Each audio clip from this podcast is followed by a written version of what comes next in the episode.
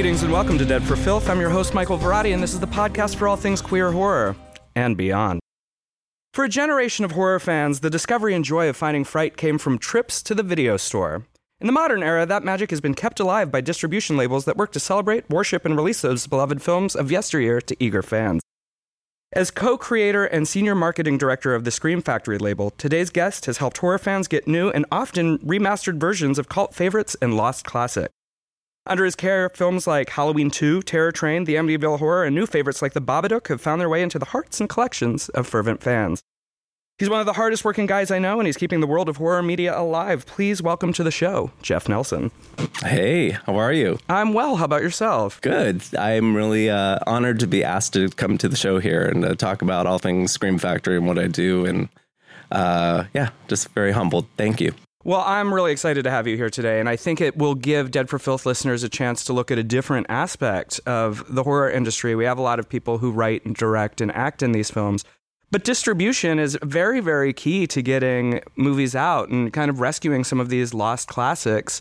Uh, and the work that Scream Factory does, I think, is so very important in this space. So I'm Thank excited you. to dig into that with you.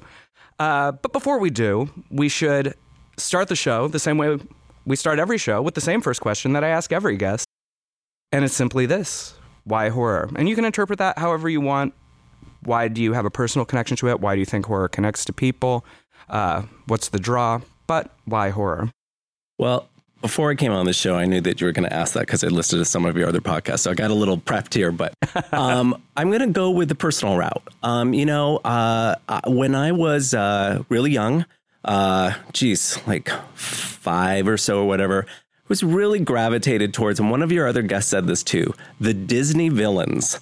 That was sort of like the gateway, I think, to horror down the road. But I was obsessed with like the Disney witches and Maleficent and the Evil Queen and all that kind of stuff. And they were just very larger than life and and dramatic and and fun and you know obviously I wanted you know good to win over evil, but the evil sure was fun to look at. Right. And you know down the road, um, I will never forget going to a drive-in theater with my parents to see Superman. I think this was around like 1980 or so, and they showed a triple feature coming up of trailers for Jaws, Carrie, and Halloween.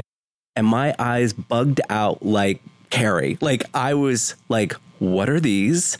and oh my God. And I was scared and like, like I, th- I thought about those trailers more than I thought about Superman. And then the big deal happened when I was nine in October of 1981 when I saw the NBC airing, premiere airing of John Carpenter's Halloween. And I happened to see that and it changed my life. It was so scary. I had never seen a horror film before that. I had nightmares for months and I was obsessed with it. And when the shock of that movie died down, I was like, oh, well, this channel is showing When a Stranger Calls, and this channel is showing The Fog, and this channel is showing Jaws 2. And well, let me test these ones out. And before you know it, I was just kind of off and running. And then through my teenager years, you know, I lived in a small town uh, in Vermont and being closeted uh, and not really into what the rest of the town was in, which was like sports and, you know, all that stuff. Um, horror films became a like my own special outlet, like my own place to go to that my family didn't understand, that a lot of my friends didn't understand. And they were all, again, fantastical and, you know, had themes that worked for me, scared me. Some of them were so bad, they were just, you know, comedy. Right. And I was just renting them at the store, like nonstop. And I have to interject that my parents had a weird role in this. Um, they were divorced. My mother, um, she hated that I watched these films. Like she thought I needed professional help. So she provided the taboo.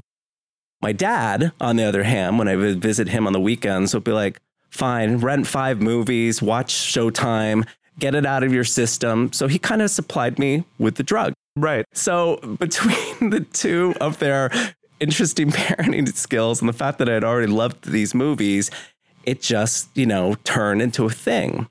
And I guess I never outgrew it because here I am, like, you know, 46, working at a company, being in a very lucky position to be able to take the love that I've always had for those type of films and be in a position to almost give back and Right. and to curate and to uh, have fun with and to market and t- to be and to get paid. I mean, Right. to get, like it's crazy. So you know, um, why horror? I mean, it's a loaded question, but it found me, I think, organically, and it's just always been a special place. And you know what? I'm just going to say this: by nature, I don't want to see real life accidents or murder or you know the things in the news that offend me greatly, like real killings and stuff. But I know when I'm watching prom nights or whatever, it's fake, Right. and and it's like a roller coaster, you know. And and now it's turned into like comfort food.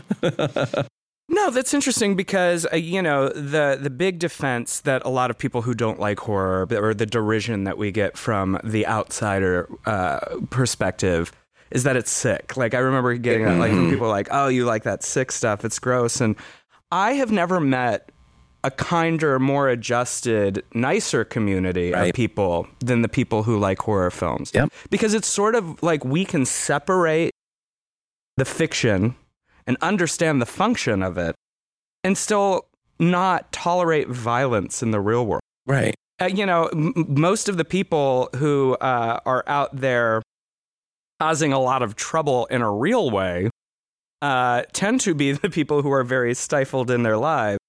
Uh, and I don't want to name names, GOP, uh, but it's just, you know, thanks for telling me the movies I watch are sick, but you're curating a sicker world. So who's the goddamn problem? Yeah.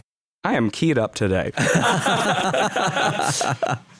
no, I mean it's funny because you know, like even when I go to the doctors and they take blood, I look away and I just I laugh because again, the, the gallons of artificial blood that I have seen splattered over the screen in my lifetime, I mean, could fill up an entire room. I mean, but it's like the real thing. Like, yeah, I don't need to. I don't need to look at that. Sure. You know what I mean? Um, but uh, yeah, you know, in high school in particular, you know, teachers, students, um, yeah, some of them were definitely gave me side eye and and thought, uh, oh my God, you're going to grow up and you know be a killer, or whatever. Of course, I end up having the last laugh now, and and with my mom in particular.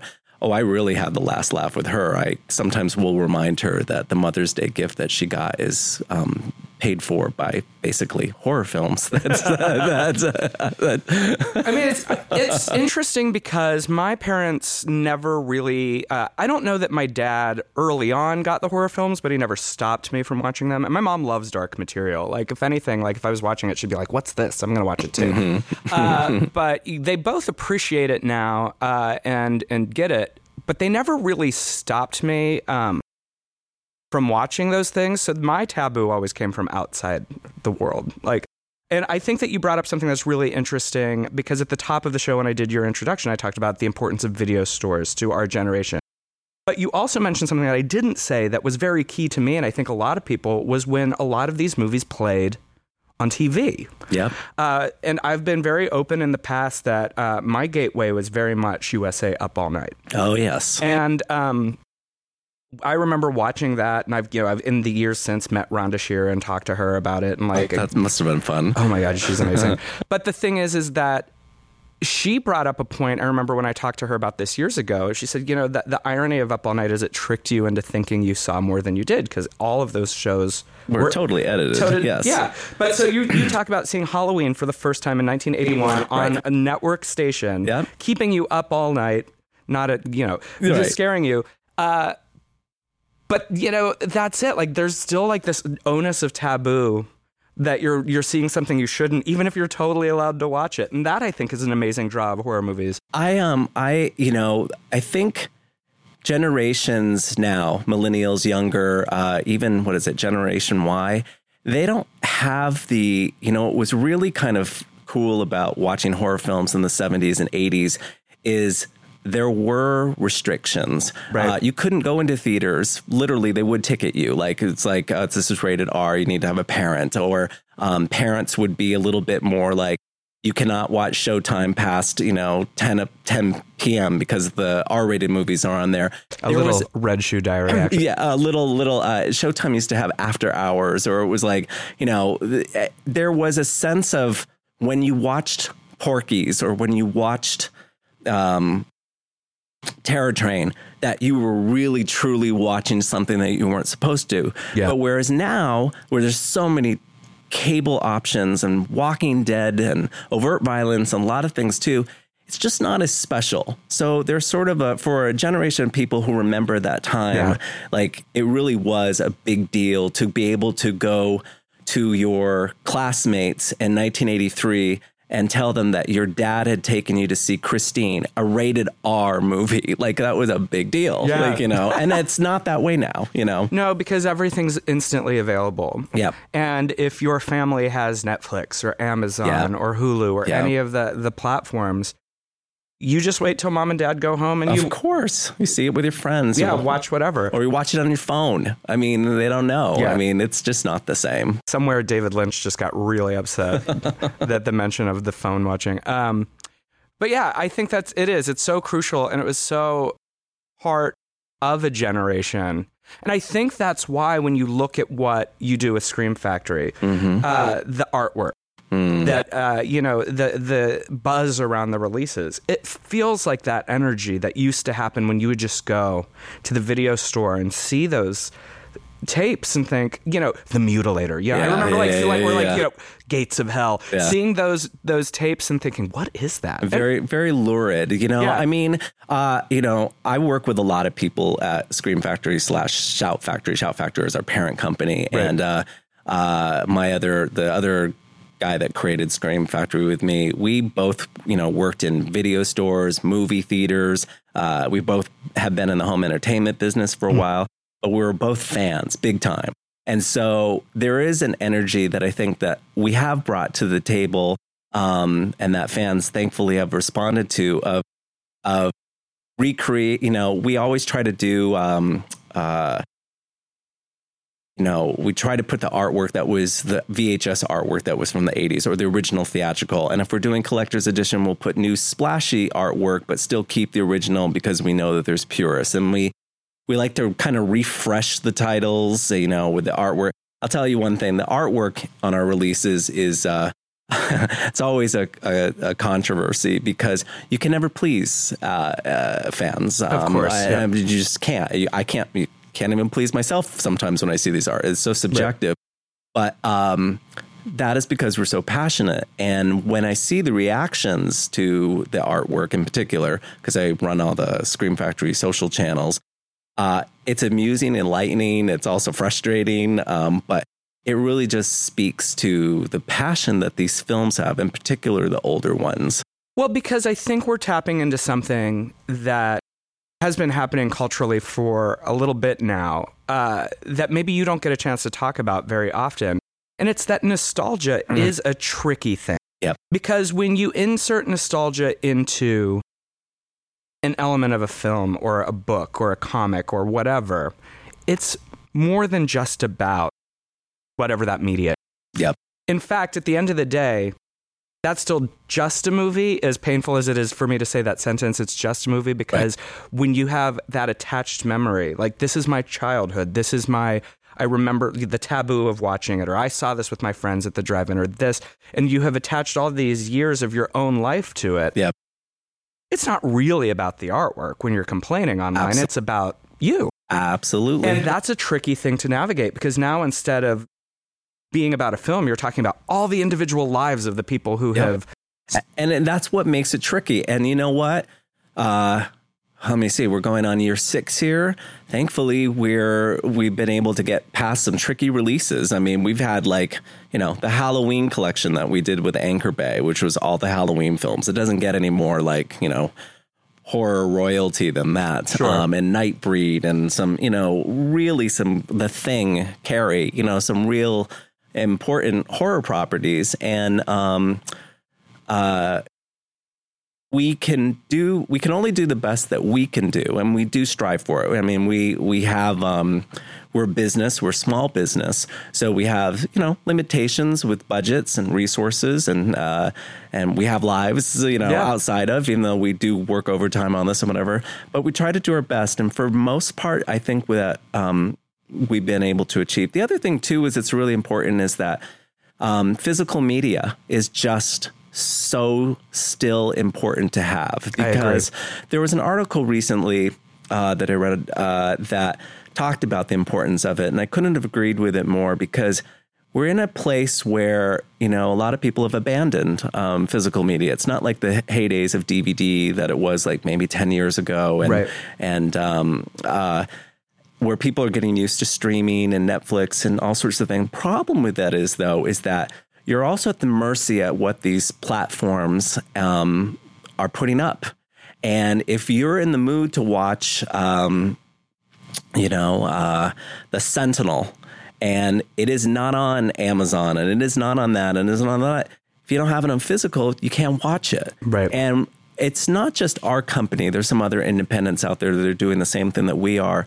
Uh, we are, I think, rescuing and putting some of these films on, you know, uh, physical release. And there's even question about whether or not these are the last physical releases releases that these are going to have. You know, unless there's another format out there past Blu-ray, I don't know. I, you know, it's tricky, and that's what makes I think people excited about and wanting everything to be almost perfect on the Blu-ray releases because we don't know what that next like how is it going to be 10 years how's it going to be released 10 years from now? And the truth is, even from a filmmaking standpoint, a screenwriter's standpoint, uh, it it's kind of I don't know how to say this. It, it, it, it's alarming hmm. that this could be the end of physical media because having grown up with physical media, there's a joy as a screenwriter when I write something yeah that I get to put it on my shelf and like, you know, look, mom, I made this. Yes. And so I, you know, it it's on both sides of the fence. The audience wants it, but we want it too. Right. And I can't tell you, like, you know, some of the TV movies I've written, people will write to me and say, How can I get a copy of this? I don't have a copy of it. And it's because we're just now getting to that point. Some of the movies I do, some of the movies I don't. And that's and I can it's a speak bit to of a bummer. Yeah, I can Yeah. speak to that a little bit Yeah. because the the the newer films, the contemporary films, unless they're big blockbusters Right. or they have a big demand or whatever, because you still have you know places like Walmart and Target and Best Buy, at least for now, you know, uh, putting out those titles. Those will still always get a physical release attention. But you just mentioned those TV movies. You mentioned some other stuff. Yeah, it is kind of unfortunate. The older stuff, though, Right. the older stuff, I think that there's always going to be um, an audience for it on physical, much like in the way that like vinyl never really left, Right. or you know, CDs will probably still never leave. Like. Where's it- my laser disc uh, resurgence? well, maybe that might not come into play, but but uh, uh, but the the older stuff seems to have a little bit more of whatever. The other thing too is is that look, horror fans, we love to collect and we also love to show off, and it's a perfect storm with social media. Yes. because I can't tell you how many you know. Uh, Drag Me to Hell just came out recently. I can't tell you how many postings I've seen collectively on Instagram, Twitter, Facebook of people getting their releases, excited about it, taking a picture of it, showing up. People love doing that. There's Right. almost a high of taking the picture and showing it off uh, on top of getting the release and the physical and the extras and everything. So there's like a double double whammy to it. And one thing I appreciate with you behind the scenes doing this is you are one of those people. Oh, you know, totally. I'm friends with you on social media as well as I know you in life. And what I really like, and you mentioned earlier that it's both Scream Factory and some other labels are out there doing this. You are such a collector that I see that you kind of pick things up from everybody. You're supportive of the community. do. It's like noble competition, and I think that's something really amazing that Thank you you. do. You know what? I will. Let me speak to that. I, um, of course, some of these labels are a competition, so to Yeah. speak, on a fiscal level. On, on you know, look, uh, a a collector has you know, you know, say a couple hundred dollars a month that they have to spend, And are they going to buy our release? Are they going to buy ours release? Are they going to buy Code Red's release? We realize that they have choices, and some people wait for sales and all sorts of stuff. But I'm a fan myself. And so when those other labels are putting out titles that we couldn't get for whatever reason, I'm still excited about it.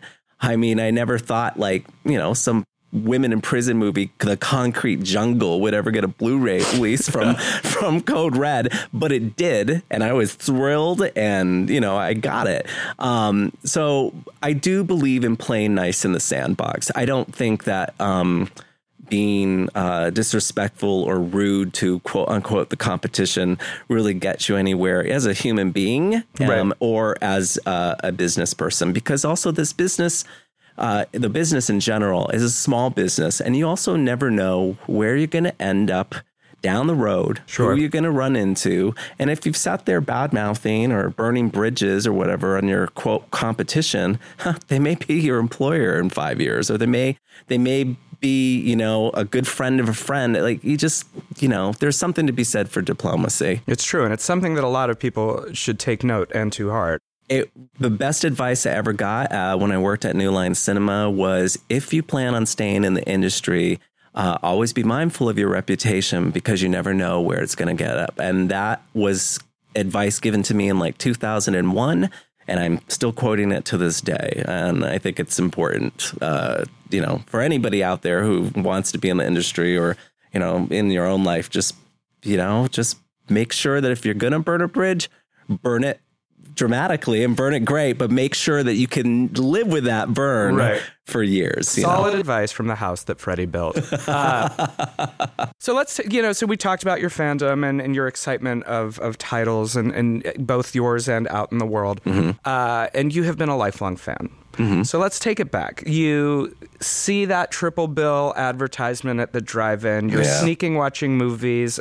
Uh, your dad is supplying you.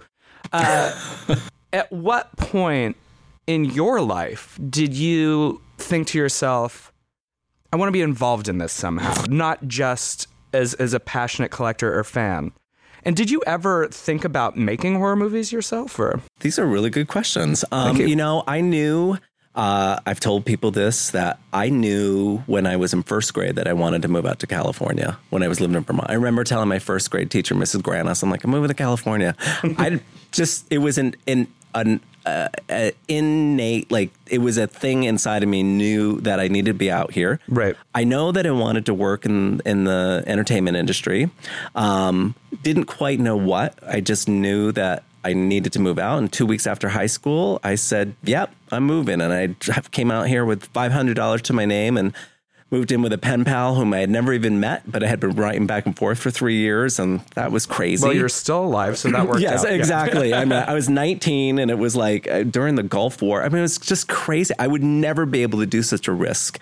Um, and I had support from my parents, but not like super financial support. They just knew that they weren't going to stop me. Right. But um, um, the horror stuff was always really consistent, but I had an interesting ride getting there. I worked at places like Soap Opera Digest. I was an editorial assistant for three years. That's because I was super into soaps and daytime camp. Days of Our Lives had some. They had some horror stories in there. They had like the, the devil and, uh, and Marlena? Marlena was possessed yeah. by the devil, and there was a lot of campy stuff there. And I worked at a talent agency. Um, uh, and it wasn't until I got into New Line Cinema when I was hired as a sales assistant and then moved into marketing that again, serendipitously, I was handed projects to work on like Jason X, Final Destination 2 and 3, the Texas Chainsaw Massacre remake. And I was quickly known as the horror guy because that was just like, that was in my blood, no right. pun intended. Um, so I, once that was there, I worked at another company called Genius Products, which this is very funny. I was the head of horror and gay and lesbian product. So it was like Dante's Cove and The Lair. And uh, I know you know some friends of those. Hey, some of them have been on the yes, show. Um, yeah. But at the same token, I was also working on some of these really like low budget horror films or whatever. So it was like a perfect storm. And then I got into to Shout Factory and there was Roger Corman films and the facts of life and like uh, so i've been I, I'll, i got to be honest one of my friends told me this recently He said, Jeff, you're the only person I know that has been able to land in professions that have sort of like been a little hand in glove with my taste. Right. And do I think that that train will last forever? Of course it won't. But I'm enjoying the ride as it is. As far as making horror films, yeah, of course I thought of it. I remember, I remember like seventh grade drive uh, writing a story called The Evil Force and reading it in class and having cliffhangers and the the, te- the teachers were not very happy because I would like slip in swear words or you know, but it was like.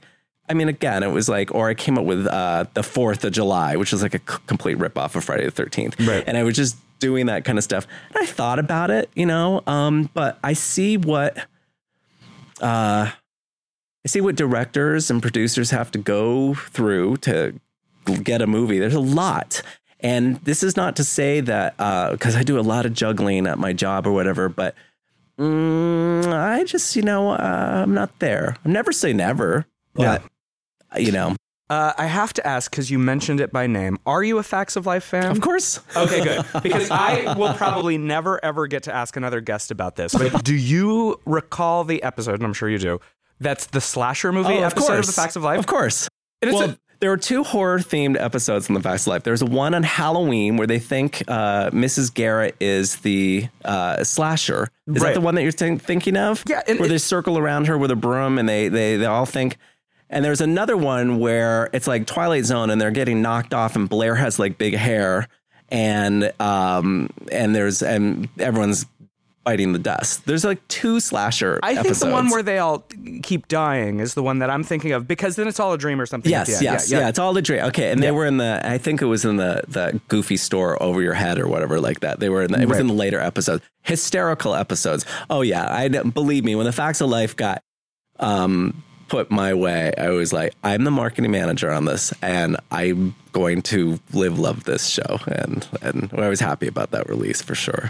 Ah, that show, the series with more very special episodes than any other series. You know what? And it's so funny because, you know, uh, this podcast makes us a, such a gay following on that show. It's interesting because there was never an episode that really dealt with anything directly gay. Like there Except were, for the first episode. Oh, oh, well, the um, where Blair teases uh, what's her face for being tomboyish. Yeah, that girl Yes. on the softball Yes. team. And then Mrs. Garrett has that sort of like very inappropriate. She's like, "Well, have you ever tried Uh, wearing a dress?" And you're right, like, right. "Whoa." Yes, very, very. Um, yes, exception of that one episode, and there was a male stripper episode later on, but that just you know played into um, like, Right. oh, they're showing male stripping on Facts of Life, but there was never. But it has a strong gay following, and I think it's because again, these women, uh, these girls were an unconventional family, outsiders. They were sort of, and also, you know, um, I think that was a show that was like either on uh, weekend nights or something like that. I'm gonna guess there's a lot of gay men and women that were home at that time, teenagers, where they were, and that just kind of like was also a colorful show. They were always singing or Right. doing some crazy thing, and I don't know, but it does have Well, a big and Charlotte following. Rae's kind of like a drag queen, honestly. You Like, know yeah. what? It's interesting. It's kind of a precursor to the all the um, television series where women are in like groups. So, for instance, it was Facts of Life, and then you had Sign Designing Women and Golden Girls and Sex in the City and Desperate Housewives, and like there's a lot of like. But I think of Facts of Life as being one of those first like, you Right. know. Type of shows. I realize we're totally digressing off of anything horror with this is Life. but- what we do. Uh, but no, I mean, it's it's it began with the slasher and Twilight Zone episodes of the Facts of Life, and Mm-hmm. and there we return. Uh, you mentioned working on uh, the Lair in Dante's Cove. Is it true that you wrote the tagline for the Lair? Welcome to the Fang Bang. I did. I, I did. It was it was there was also a tagline at Dante's Co- Cove where the ad was all uh, in flames and there was all these hot bodies and the tagline was the heat isn't the only thing rising. And I had a lot of fun with these things because um, my other marketing peers and my bosses and the people over at Here TV they loved it because it was like you know it's in on the joke. I will say, without mentioning any names, I was surprised that some people took those properties a little more seriously than they needed to. I mean, it's the lair, it's gay vampires and you know sort of softcore porn.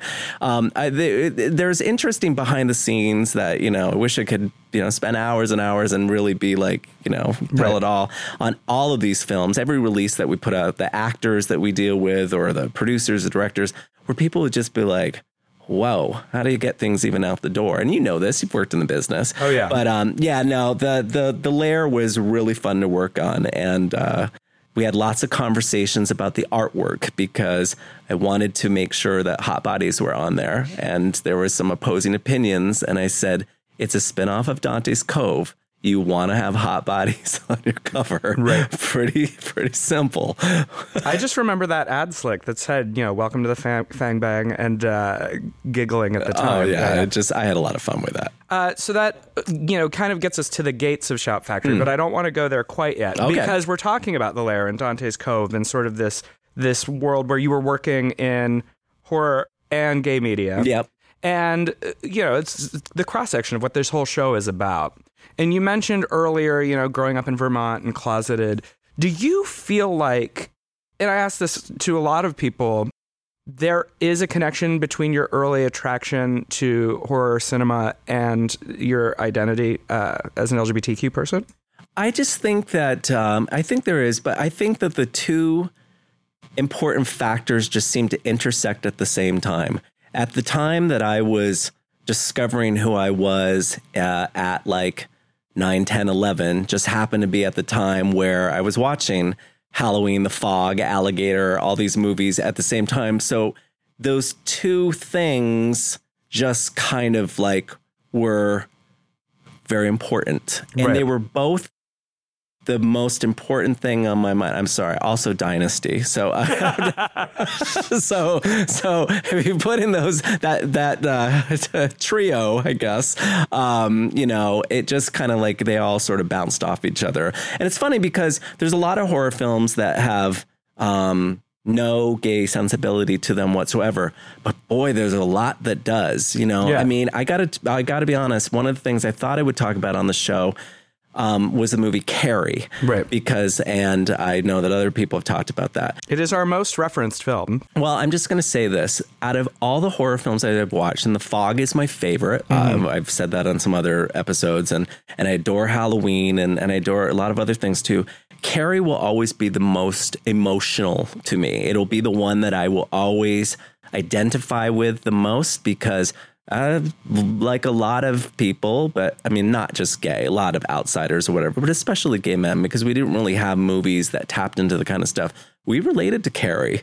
And we felt that um, uh, picked on, teased on, uh, you know, wanting to be ourselves, wanting to be accepted, wanting to be that stuff. And you know, there were times when I, I'm just gonna, I'm gonna be a little sappy. There was times when I teared up watching that movie because it was just, you know, I could understand. Yes, if I had had telekinetic powers, I would love to have wreaked some revenge at that, but but only with split screen and you know. Whereas and, I probably would have gone, and I'm about to do a deep cut, which I know that Scream Factory released on DVD. Uh, whereas if I had psychic powers, I probably would have gone the initiation of Sarah. Oh route, yeah, where she like used her powers to like put the person she wanted to be friends with in peril and then save them and be like, "Whoops! Oh, here oh, I am." yeah, yeah. oh, that's funny. You're right. You're right. I mean, you know, it just that that movie just held some stuff. And, you know, I, can I tell you, as a teenager identifying with that movie and then working on the 40th anniversary release of that, I just want people to understand how surreal that is was for me. Right. To work with Nancy Allen, we were working with um, uh, Nancy Allen, who plays uh, the mean girl in the film she uh, is uh, she heads a local cancer support group called We Spark, and we did a screening in downtown of Carrie where she was there, and Piper Laurie and PJ Soles, and came up prom theme. It was fantastic. That was high stress for me mm-hmm. because mm-hmm. not because it was the work. It was like I have a chance to give back, to donate money for from Carrie to cancer, to like give this film like real importance because it was super important to me. Right. at the end of the day, I did. Other people did too. I can't. I have to make yeah. sure that I'm not taking sole credit, but um, it was super important to me. Well, I attended that event. Oh, that's Uh, right. That's right. Uh, at the Ace Theater in downtown Los Angeles. Uh, and it was a magical night. I mean, it was really great, you know, it- because in, in conjunction with the, the 40th release that Scream Factory did on Blu ray, you've assembled most of the cast. Trying to get that was uh, in- interesting in itself. Yeah, we had hundreds of people dressed in. Close to a thousand. Oh Yep. wow! Yeah. yeah, dressed in '70s garb, as if we were all attending a prom. I wore my red ball cap before we knew how terrible those would become. Oh my God! Brian Bryan Fuller was the moderator, and Right. um, uh, you know, uh, Jackie Beat did some Jackie sort of thing. Beat. Yeah. We knew Jackie Beat was a big fan, so we reached out to her, and she was like, "Of course." And um, you know, and it's funny because when I came back to the office, one of my coworkers, who happens to be straight, said, "I didn't realize that Carrie had such a gay following," and I kind of schooled him a little bit. And I said, well, here's why. And uh, also because the movie plays as camp now, too. I mean, it's outrageous with its outfits. It's a very dated movie. The time, the story is never dated, but boy, all those hairdos and, you know, William Katt's tux and Right. everything.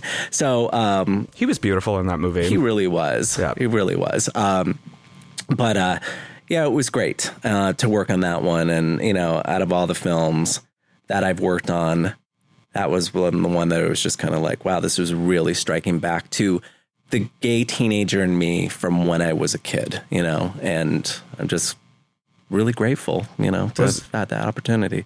Definitely an event to remember and a feather in your cap, which I guess would be a good point to talk about Scream Factory as a whole. Tell me about the creation of Scream Factory and, and your transition into that role. Well, you know, the the Cliff Notes version of it is that um, I know I've been at Shout Factory. I'm going on year nine now, and uh, uh, I was working on a lot of titles, including single releases of Facts of Life and a Roger Corman collection and a bunch of stuff. And uh, the head of acquisitions there, who was also DVD producer, um, said, "Hey, I've acquired." Halloween two and three and these other movies. Um, uh, what do you think about doing a brand? And I said yes, and we sat down and talked about it. And the company's name is Shout Factory, so we thought of Scream Factory. The heads up enjoyed the idea, and we announced like seven titles at once, made a big splash, and kind of rocked people. Like, what do you mean these movies plus They Live and Death Valley and Deadly Blessing and you know, um, and uh, Cliff MacMillan, that's the other guys uh, the who runs Scream Factory. Um, he was able to get more deals with other studios that included movies like The Fog and The Thing and whatever. And just before you know it, we started snowballing. And um, our biggest selling title, uh, and you mentioned it right at the top of the broadcast, is The Babadook. Which uh, became an unintentional uh, gay icon film, but um, uh, we got that through our partnership through IFC Midnight, and uh, um, still our biggest selling title by far, just because that movie just ended up being a phenomenal film as it was. Right. Um, we are now at, let me see, I've announced over 350 titles. Wow. Within five, going on six years, is a lot that we've cranked out. Right. And, um, you know, not all of them are the collector's editions that have two discs and extra features and whatever, but we try and we we look at each film individually and say what can we do within our parameters to to give this an elevated release. We have more on the horizon. It's kind of like like I look at our release schedule coming up and I'm like, oh, the fans are going to lose their shit on this. Like, I mean, and and I know, and I know because I know I look at this stuff and I'm like, there's some things there, and but there's a lot of things that you know we can't get for X Y Z reasons, and you know that's okay. I'm spoiled. You know what I mean? I've released Halloween, The Fog, and Carrie, and I've also had guilty pleasures like you know the Sentinel and things like that. That I'm like, I, I you know I have no room to sort of complain. Well, I mean, again, I know your affinity for Carrie and the Fog, uh, but in those 350 plus titles, are there some other personal favorites that you're just like, wow, I can't believe, Yes. or like, or is there the one that you felt got like maybe not as much attention as it should have, but it's like a, a gem for you? So last year, I, you know, even though I've been, I, I'll pick some projects where I sort of ghost produce, you know, on the side, you know, and I just, my name's not on it or anything like that. There's a, you know, Cliff to uh, probably to his chagrin. When I'm on a title like Deadly Blessing, or if I'm on a title like Halloween Three or whatever, I'm I'm I'm I'm on it. But last year I put uh, an actual producer credit for this film called Windows, which was this unheard 1980 lesbian stalking film that came out. You know, first film of 1980. Uh, just to, for trivia, so it was literally the first film theatrical release of the 80s. It bombed. It went nowhere. Um, but I had been fascinated about this film for years, and we rescued it from a studio. Uh, has it sold the way that we've wanted it to sell? No, but we were able to give it the love and attention that it, it, it's a wonky film. Um, but there's been there's every year there's always you know you know there's you know Death Becomes Her or Motel Hell or you know I'll go through my Blood and Lace. I mean, there's all these weird movie. Some of these movies I discovered for the first time working at Scream Factory. We just released something called Eye of the Cat from the writer of um, Psycho that I'd never seen before, and it's a hoot. Um, I saw what you did with Joan Crawford. Uh, that mm. was a couple years ago. There's several. I, I I do not keep my the entire Scream Factory collection at home, just frankly because I just don't need them all. Right. But there's at least probably half, and it's because I actually legit like those movies. Yeah. And is there a film that's like the elusive mm, gold, the one course. that you haven't gotten, or or there are a few movies that you just like keep escaping you, or your dream? There's three that come to mind. Okay. Um, uh, I'll make them brief. Um, many people have heard me talking about this before one of the most ultimate gay horror films out there is Cruising, William Friedkin's Cruising. I mean, that just is about as gay slasher film as it gets. Right. Um, there's another gay slasher film that came out around that same time that, boy, I'd die for it to come out on Blu ray. And it's not super overtly gay, it's more closeted, and it's called The Fan from 1981 with, with Michael. Lauren Bacall. Lauren Bacall. I want hearts, not diamonds. Oh, okay, so you know the film. yes. For those who haven't seen The Fan, it is the most. I'm just gonna say this: it's a fucked up slasher film because it's it's a movie that has like who were they targeting? Because if older people were going to see it to see Lauren Bacall and James uh, uh, Gardner, or I think his name is from Rockford Files or whatever, yeah they would be offended completely by all the slasher violence in the because there's a lot. Yeah. But a slasher fan who was into like Friday the 13th and Happy Birthday to Me, they'd be walking in going, "What are all these dumb Broadway numbers with with Lauren Bacall? This makes no sense." Um, so it is a wonky film, but it is fascinating and I'm fascinated by. And then for strictly right on horror film, I love Alligator and we get requests for it all the time. I don't know if you remember that one. They, I the, saw it on USA Up All. Okay, yeah. Alligator coming out of the sewer. It just strikes a chord with me. Those would be those would be three that I would love to get my mitts on. The fan did that come out before cruising?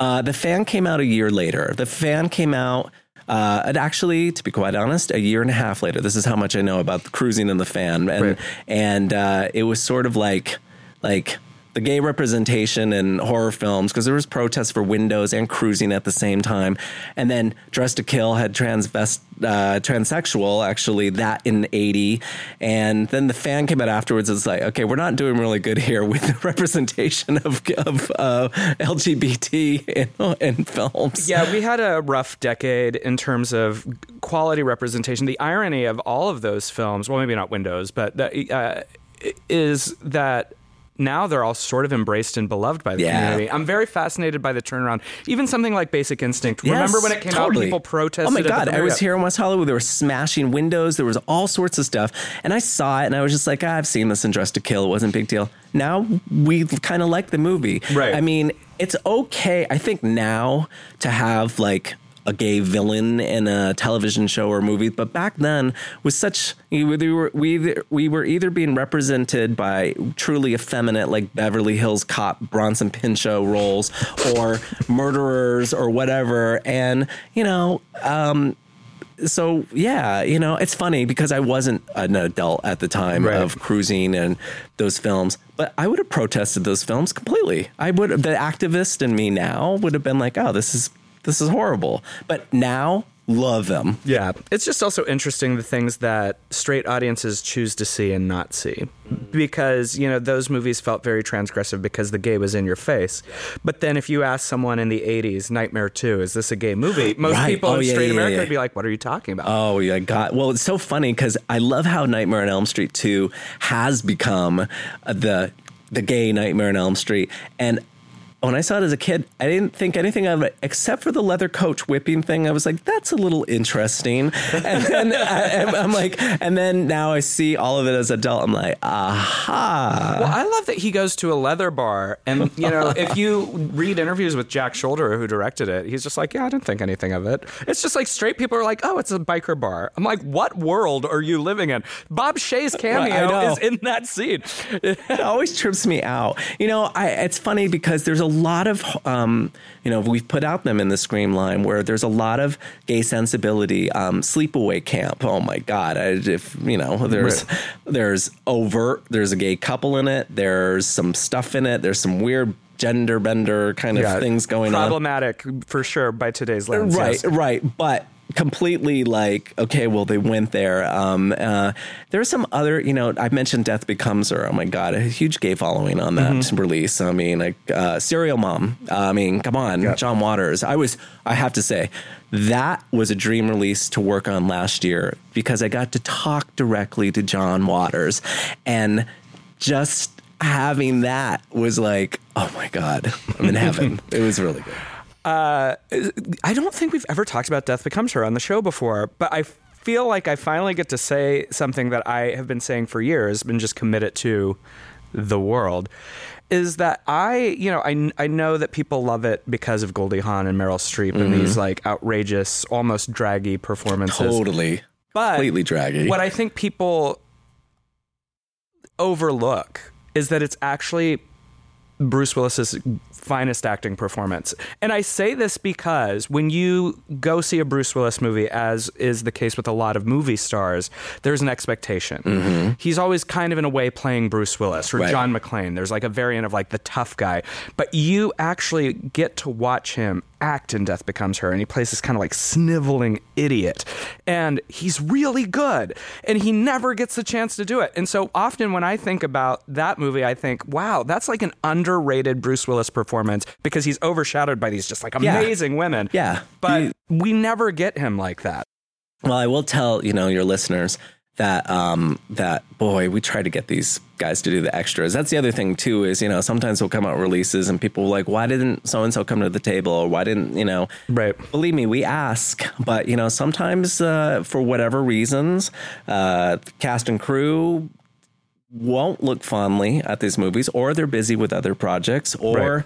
Money doesn't work out or you know there's a lot of variables but Right. we were gl- we were lucky enough to get Robert Zemeckis to talk um, I wasn't there in the interview. I would have asked him a bunch of stuff, but um, you know, we went out for those. But going back to Bruce Willis, you're right. He does have to hold his own against not only those two ladies, but all those at the time state of the art special effects too. I mean, Yes. there's a lot where he is playing third bill. You know, even he's oversha- overshadowed by Isabella Rossellini in the movie true. too. She's pretty, you know, draggish as well. That was a fun release, and it, it was, uh, you know, I, boy, I tell you, I wish I'd brought my entire list of screen Factor tests. I'd probably be able to go down and going, "Yep, that's pretty gay. Yep, that's kind of gay. Yep, that's you know, there's there's quite a few in there. You know, Well, a movie that's not just pretty gay, but is embraced as one of the earliest. Uh, in terms of, of modern releases, lesbian vampire films that you did release that I'm very happy about as a Hammer fan is The Um. Vampire Vampire Lovers.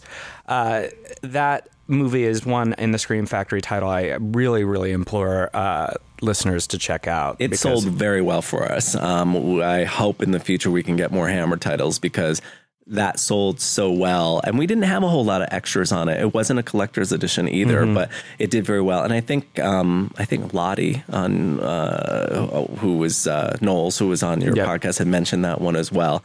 Yeah, that one's there. There's quite a few, but you know, I mean, I'm also going to say this too. Just because you're gay, you don't have to like a horror film that has gay elements in Of it. course, you know yeah, what I mean? Like, you know, I mean, I and you know, I just mentioned like alligator. This is really nothing, No. nothing about that that has any sort of thread to it. I just love it, Right. You know, um, and it's great because one of the reasons I like I like this podcast and and I was excited to come on is that you know I think I don't think gay horror fans realize that they really we really do have a lot of numbers here, but there's a lot of crossover there too. Yes. I mean, um, I think it's a one thing where.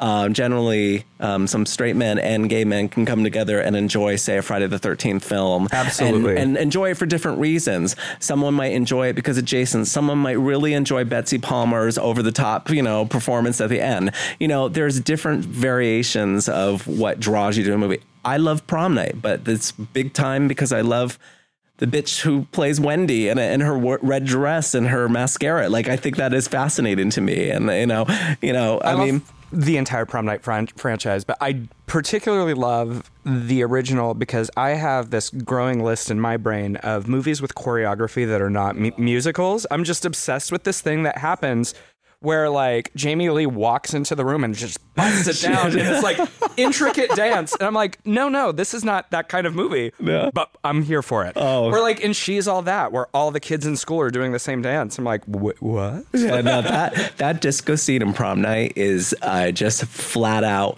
one of the most like campiest like. Uh, and she's doing it to to get back at the girl who who uh, crashed the prom. And Right. it's like, okay, so you're disco dancing to get some sort of weird revenge on her. Like it doesn't really work that way. It kind of looks silly, and you know. And it's funny because by the time that movie came out, disco was already on the down. So Right. it was. It's. Uh, but again, well maybe not in Canada that movie was shot in Canada maybe, that's true. Maybe Canada. Right. You're right. But but point is is that there's there's just there's many reasons of why you know whether gay or straight you like a horror film. But I have to say that I am fascinated to meet, and I have been meeting recently a lot more gay horror fans and. I'm fascinated to hear what they've liked about a certain movie. I have an Instagram page where, uh, my own personal one, where you know I'll pop up something and a flood of what makes the movie work for them come up, and Right. it's interesting because a lot of times I'm like, "Yep, I agree. Yep, I agree," or "I thought I was the only one that thought that. I guess I'm not." You know what I mean? And then there's something, uh, especially.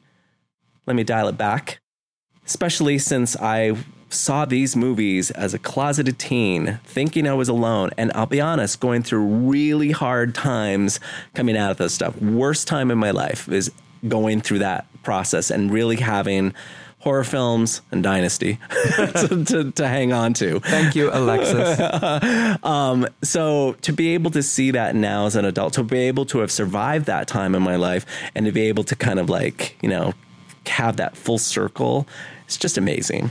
I love it.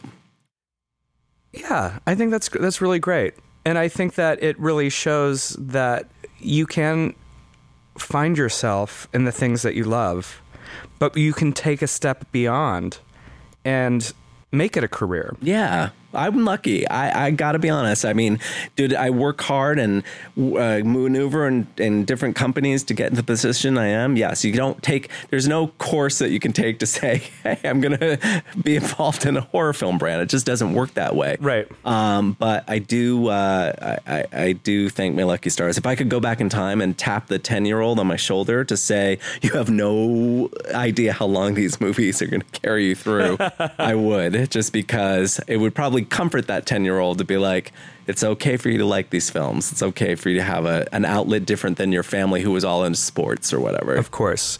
Now, we talked in the show about nostalgia and uh, our attention to dynasty, these things that like carry us through, uh, and and how obsession really like makes these movies part of us. And uh, there is, I want to talk a little bit about uh, Obsession and that kind of crossover of cult and sort of the world of Dynasty for a specific release that you did that's sort of outside of the Scream Factory world. Uh, but I can't not ask you about it. You recently worked on the Blu ray re release of the Pia Zadora oh my classic, God. The Lonely Lady. Oh my God. and you got Pia to participate. Yes, we did. So yes. Talk to me a little bit about your relationship with this masterpiece. Oh, so for you Scream Factory fans that just want to hit pause or whatever, that's fine. But but keep on with it because the, the the Lonely Lady is a horror film in its own right. Um, yes, this was a film. Okay, to, for those who don't know this film, this is a 1983 film that came out that basically swept the Razzies that year. It got like 11 noms and wins and worst actress, worst picture, worst screenplay. Like I mean, it just swept it. Um, but it had been largely unavailable. Had never gotten a DVD release, and so it was just kind of like we were waiting for i've been waiting for decades for this movie to come out. I've gone to uh, midnight screenings of it. Mm-hmm. uh, alonso duralde uh, who i love. yes yeah, yeah. Who, who, hosted one. This was about like 10 years ago. And i've been sitting here waiting impatiently for this film to come out. Well shout factory since we have a relationship with the studio that uh, that own this film uh, we finally got sort of an opportunity to get in and to make a, you know, like a bid to, you know, because we don't own these films. We have to pay a licensing fee and, you know, an advance and whatever. Right. And I took this one under my wing and worked with the collector who put the TV version of it and talked to Pia Zadora, who's the lead in this film. And we didn't know if she was going to embrace this. We didn't know she was going to have a sense of humor. Thank God she did. And she understood her fan base of it. But we went all out. We did a new transfer. I mean, this movie is hysterically bad. I always tell people who've not heard of it, it's Valley of the Dolls, is the first step. Then you go to Mahogany. Then you go to Mommy Dearest. Then you go to Lonely Lady. Then you go to Showgirls. Then you, there, there's sort of like a there's like a Hollywood uh, up and down type of thing, and you have to. Lonely Lady is in there too as a fantastic ending, really bad acting, and the whole thing. Um, uh, I'm going to make a plea to your listeners. Please buy it because I just saw sales numbers literally this Friday, and they were so they were they were not so good. And I and I granted I didn't have so much of a publicity budget, and we had Pia supporting it, and she promoted it, and I did as much grassroots as I could. But um, in order to keep those kind of obscurish movies, those cult films alive, at the end of the day, they still have to sell. And um, so I, I beg people, please just buy it.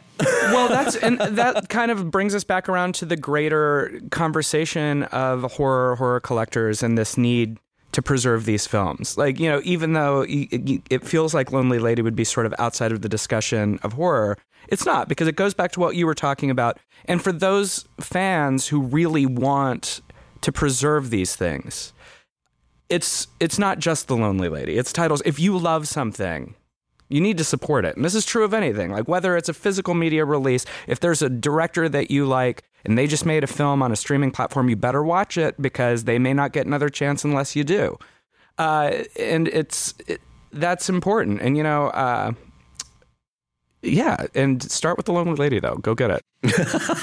no, I, but I mean, going back into the Scream stuff, uh, I think I mentioned I the Cat. I mentioned some other titles too. There's we've we've put out a lot of um, what we call hidden gems, you know, right. um, because let's face it, movies like the Thing and the Return of the Living Dead and Army of Darkness, they're going to sell itself because yeah. those are huge tentpole horror titles. Where the focus really needs to go into, or sometimes, is supporting those, you know, middle tier to lower tier kind of ones because at some point the numbers get too scrutinized. I have bosses to, you know, that I report up to, and so doesn't Cliff, my other partner. And if those are looking like, you know, anemic units, right. then it's hard for us to justify a similar title in that vein. We've been really lucky to put out, you know, even we have some coming out this year. I'm like, I've never even heard of Super Beast, but we're putting it out. Like some movie from the 70s. We hope people buy them or hope the fans buy them or whatever right. or discover them. Um, but you know, I root for those films. You know, it's not that I don't root for the big ones because I we really want those to work because they actually generally pay for the smaller ones because we usually get the films in like a package deal. We usually right. just, just don't sublicense the films on a one off. Um, in most cases, but um, I always root for the underdogs. And you know what? Come to think of it, now I'm talking about it, because I've always found myself to be an underdog, I think there's probably some chord that strikes for those films to work. Which is why I think I can be a lonely lady. You can be the lonely lady. but that's why we need people like you working at this part of the industry because you do champion these films because it is very uh, and that's one of the reasons I wanted to have you on today. We need, it, the whole of Dead for Filth is about the celebration of horror of of queer cinema, but in those in that way, both of those often get relegated to underground or get swept aside to mainstream releases. And yes, there are screenwriters, yes, there are producers, yes, there are directors who are making them, but we need the champions every step of the way. And it's so important what you do to, and you're right. Like, look, you know, John Carpenter's The Fog or The Thing, they sell themselves. Uh, I'm sure that John's very happy anytime it gets re released because it keeps his legacy and his bank account happy.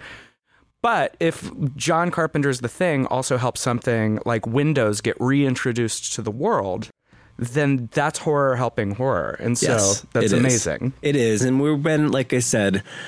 Sometimes I think, ah, when is when is our luck going to run out? When are we going to stop having the opportunity to get these titles? And then I see other deals coming down the road, and I'm involved in those discussions beforehand. And I see them, I'm like, oh, okay, we still have things to mine. We still have, um, we still have a lot to go. You know, I mean, for somebody who worked, I worked at a video store and, you know, saw all that artwork up on the shelves and we're replenishing them, whatever. It's so funny because I'm just thinking about it now. I'm not really doing anything different than that. You know what I mean? Right. Like I'm still doing that, putting them up on the quote unquote shelves that just happen to be online shelves or, you know, people putting it on their own physical shelves. But, um, I don't know where I'm going with that. That's probably, you know, whatever my, my stream of conscious, a little ADD, but I'm just making that connection right now that that's like, It's you know, just a grander scale. it's a grander scale. You know, I mean, I think people, there's a saying called, you know, a leopard doesn't change his spots. And, you know, I believe that people can change, but I do think of who you are at your essence is who you're just going to be. And that nine year old uh, who saw those trailers at the drive-in, I was particularly fascinated with Carrie's trailer. I was just like, "Here's a girl blowing up cars! Oh my god!" Uh, but What I like about the Carrie trailer is is just like here's what happens at the end.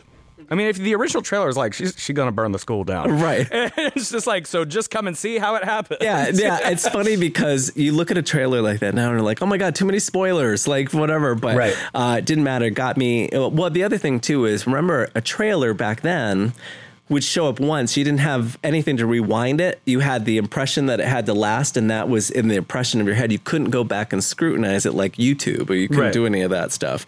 Um, but. Uh, I don't know where I was going all of this. I've just, it's so, you know what? I got to be honest. This conversation is fantastic because my mind right now is just bouncing from one thing to another in the whole, not just the scream line, but just how it has connected with my personal life from a very young age. And I've never really, never really talked about that so publicly like here. And it's Well, I'm kind of cool. glad that you cool. were willing to come today and do so. Well, so obviously, at the essence of all of this is a passion for movies and your love of the platform. What have you seen recently that you really love? Oh, that's a good question. Um, you know, it's so funny. I'm really picky when it comes to modern horror films. Super picky.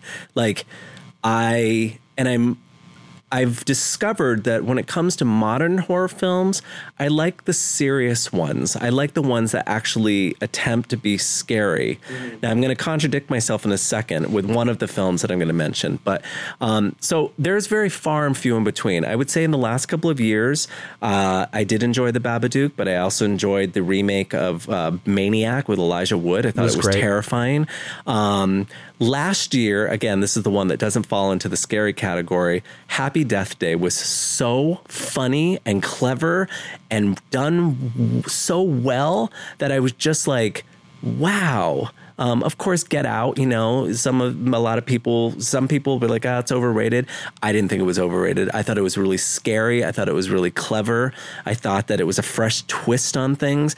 It's hard now to come up with fresh twists in horror films because think about the time that you and I, the 70s and 80s, that's when ground was really being broken. Right. I mean, Exorcist, Omen, Texas Chainsaw, Halloween, Nightmare on Elm Street. I mean, those are you know, the, the, the a lot of tropes that we see were because of those films. Right.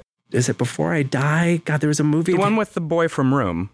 Yes. Yes. Um, which was really good. You know, I thought I again he did uh, Ouija Origin of Evil, the prequel, which was well done. Um, Lights Out it, was okay. Um, you know, uh, um, but there are also, you know, some of what I do too is we also acquire new films at Shout Factory and Scream Factory, and we've put out some as well.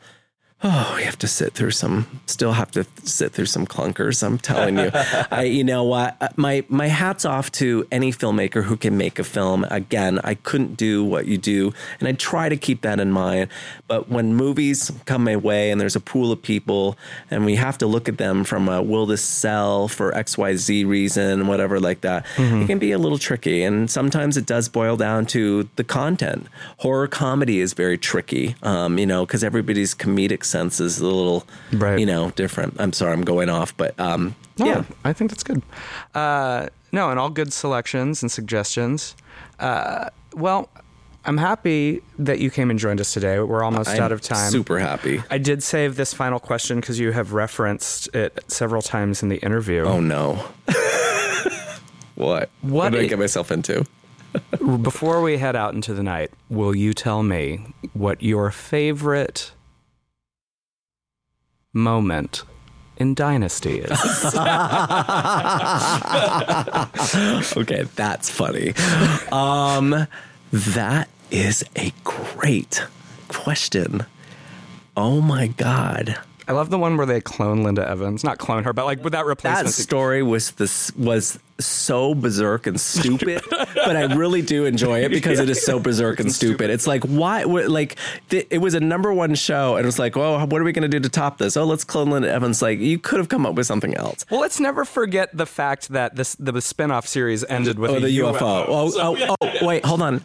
And I did put out the Colbys complete series on DVD. So I so again some full circleness going on. Maxwell Caulfield. Oh yes, but also just that show. Uh, I would say for Dynasty, um, the big moment for me was, and I'll be specific, the sixth season cliffhanger with Claudia l- burning up La Mirage with lighting candles like a crazy person, Sammy Jo and Amanda catfighting in a pool, and Alexis taking over the mansion and throwing out Blake and Krystle, and then Blake going up and strangling her, and then freeze framing on him strangling Alexis, and and uh, to me that just epitomizes how over the top in its own world shocking for its time dynasty was. High camp very fun there will never be another show like it not the pitiful remake on cw sorry and um, uh, you know and i've loved melrose place and and uh, even gossip girl and revenge and all these other primetime soaps that have come out they've all had but they've all the, their They've ingredients came from Dynasty. Uh, it's funny you mentioned Melrose Place because uh, I always say that one of my favorite moments as a horror fan actually is not from. Oh no, it's a wig. It's the wig. When Kimberly pulls off the wig and you see the scars under.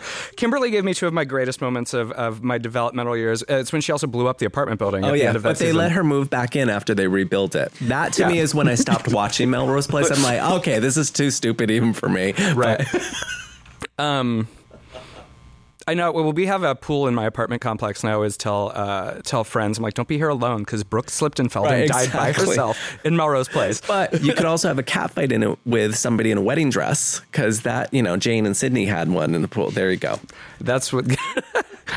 Thank you, listeners uh, of Dead for Filth, for joining us on this We ended prime on time tangent. exactly. I think it's exactly the kind of thing they expect me to end on. Okay, good. Uh, Jeff, where can people find you? Well, for Scream Factory related stuff, we have a Facebook page, we have a Twitter page, and for Instagram, there's a Shout Factory page. Uh, for my personal Instagram page, uh, it's Jeffrey Mixed. Um, that's a long story in itself why I get that, but it's uh, J E F F R E Y.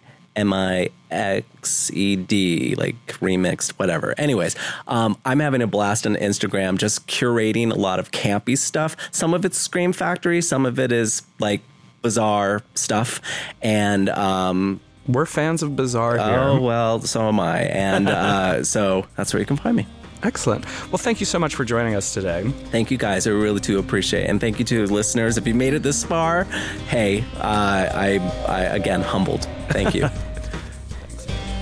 This has been Dead for Filth. I'm your host, Michael Varrati, yours always in glam and gore. Good night and good luck.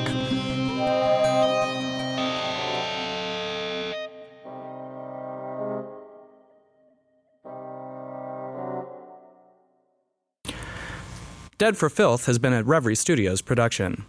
The show is executive produced by Aaliyah J. Daniels, produced by me, Michael Varrati, Dominic Saghetti, and Drew Phillips. The sound engineers for this episode were Dominic Saghetti and Drew Phillips. Music by my own Cubic Stone. Edited by Drew Phillips.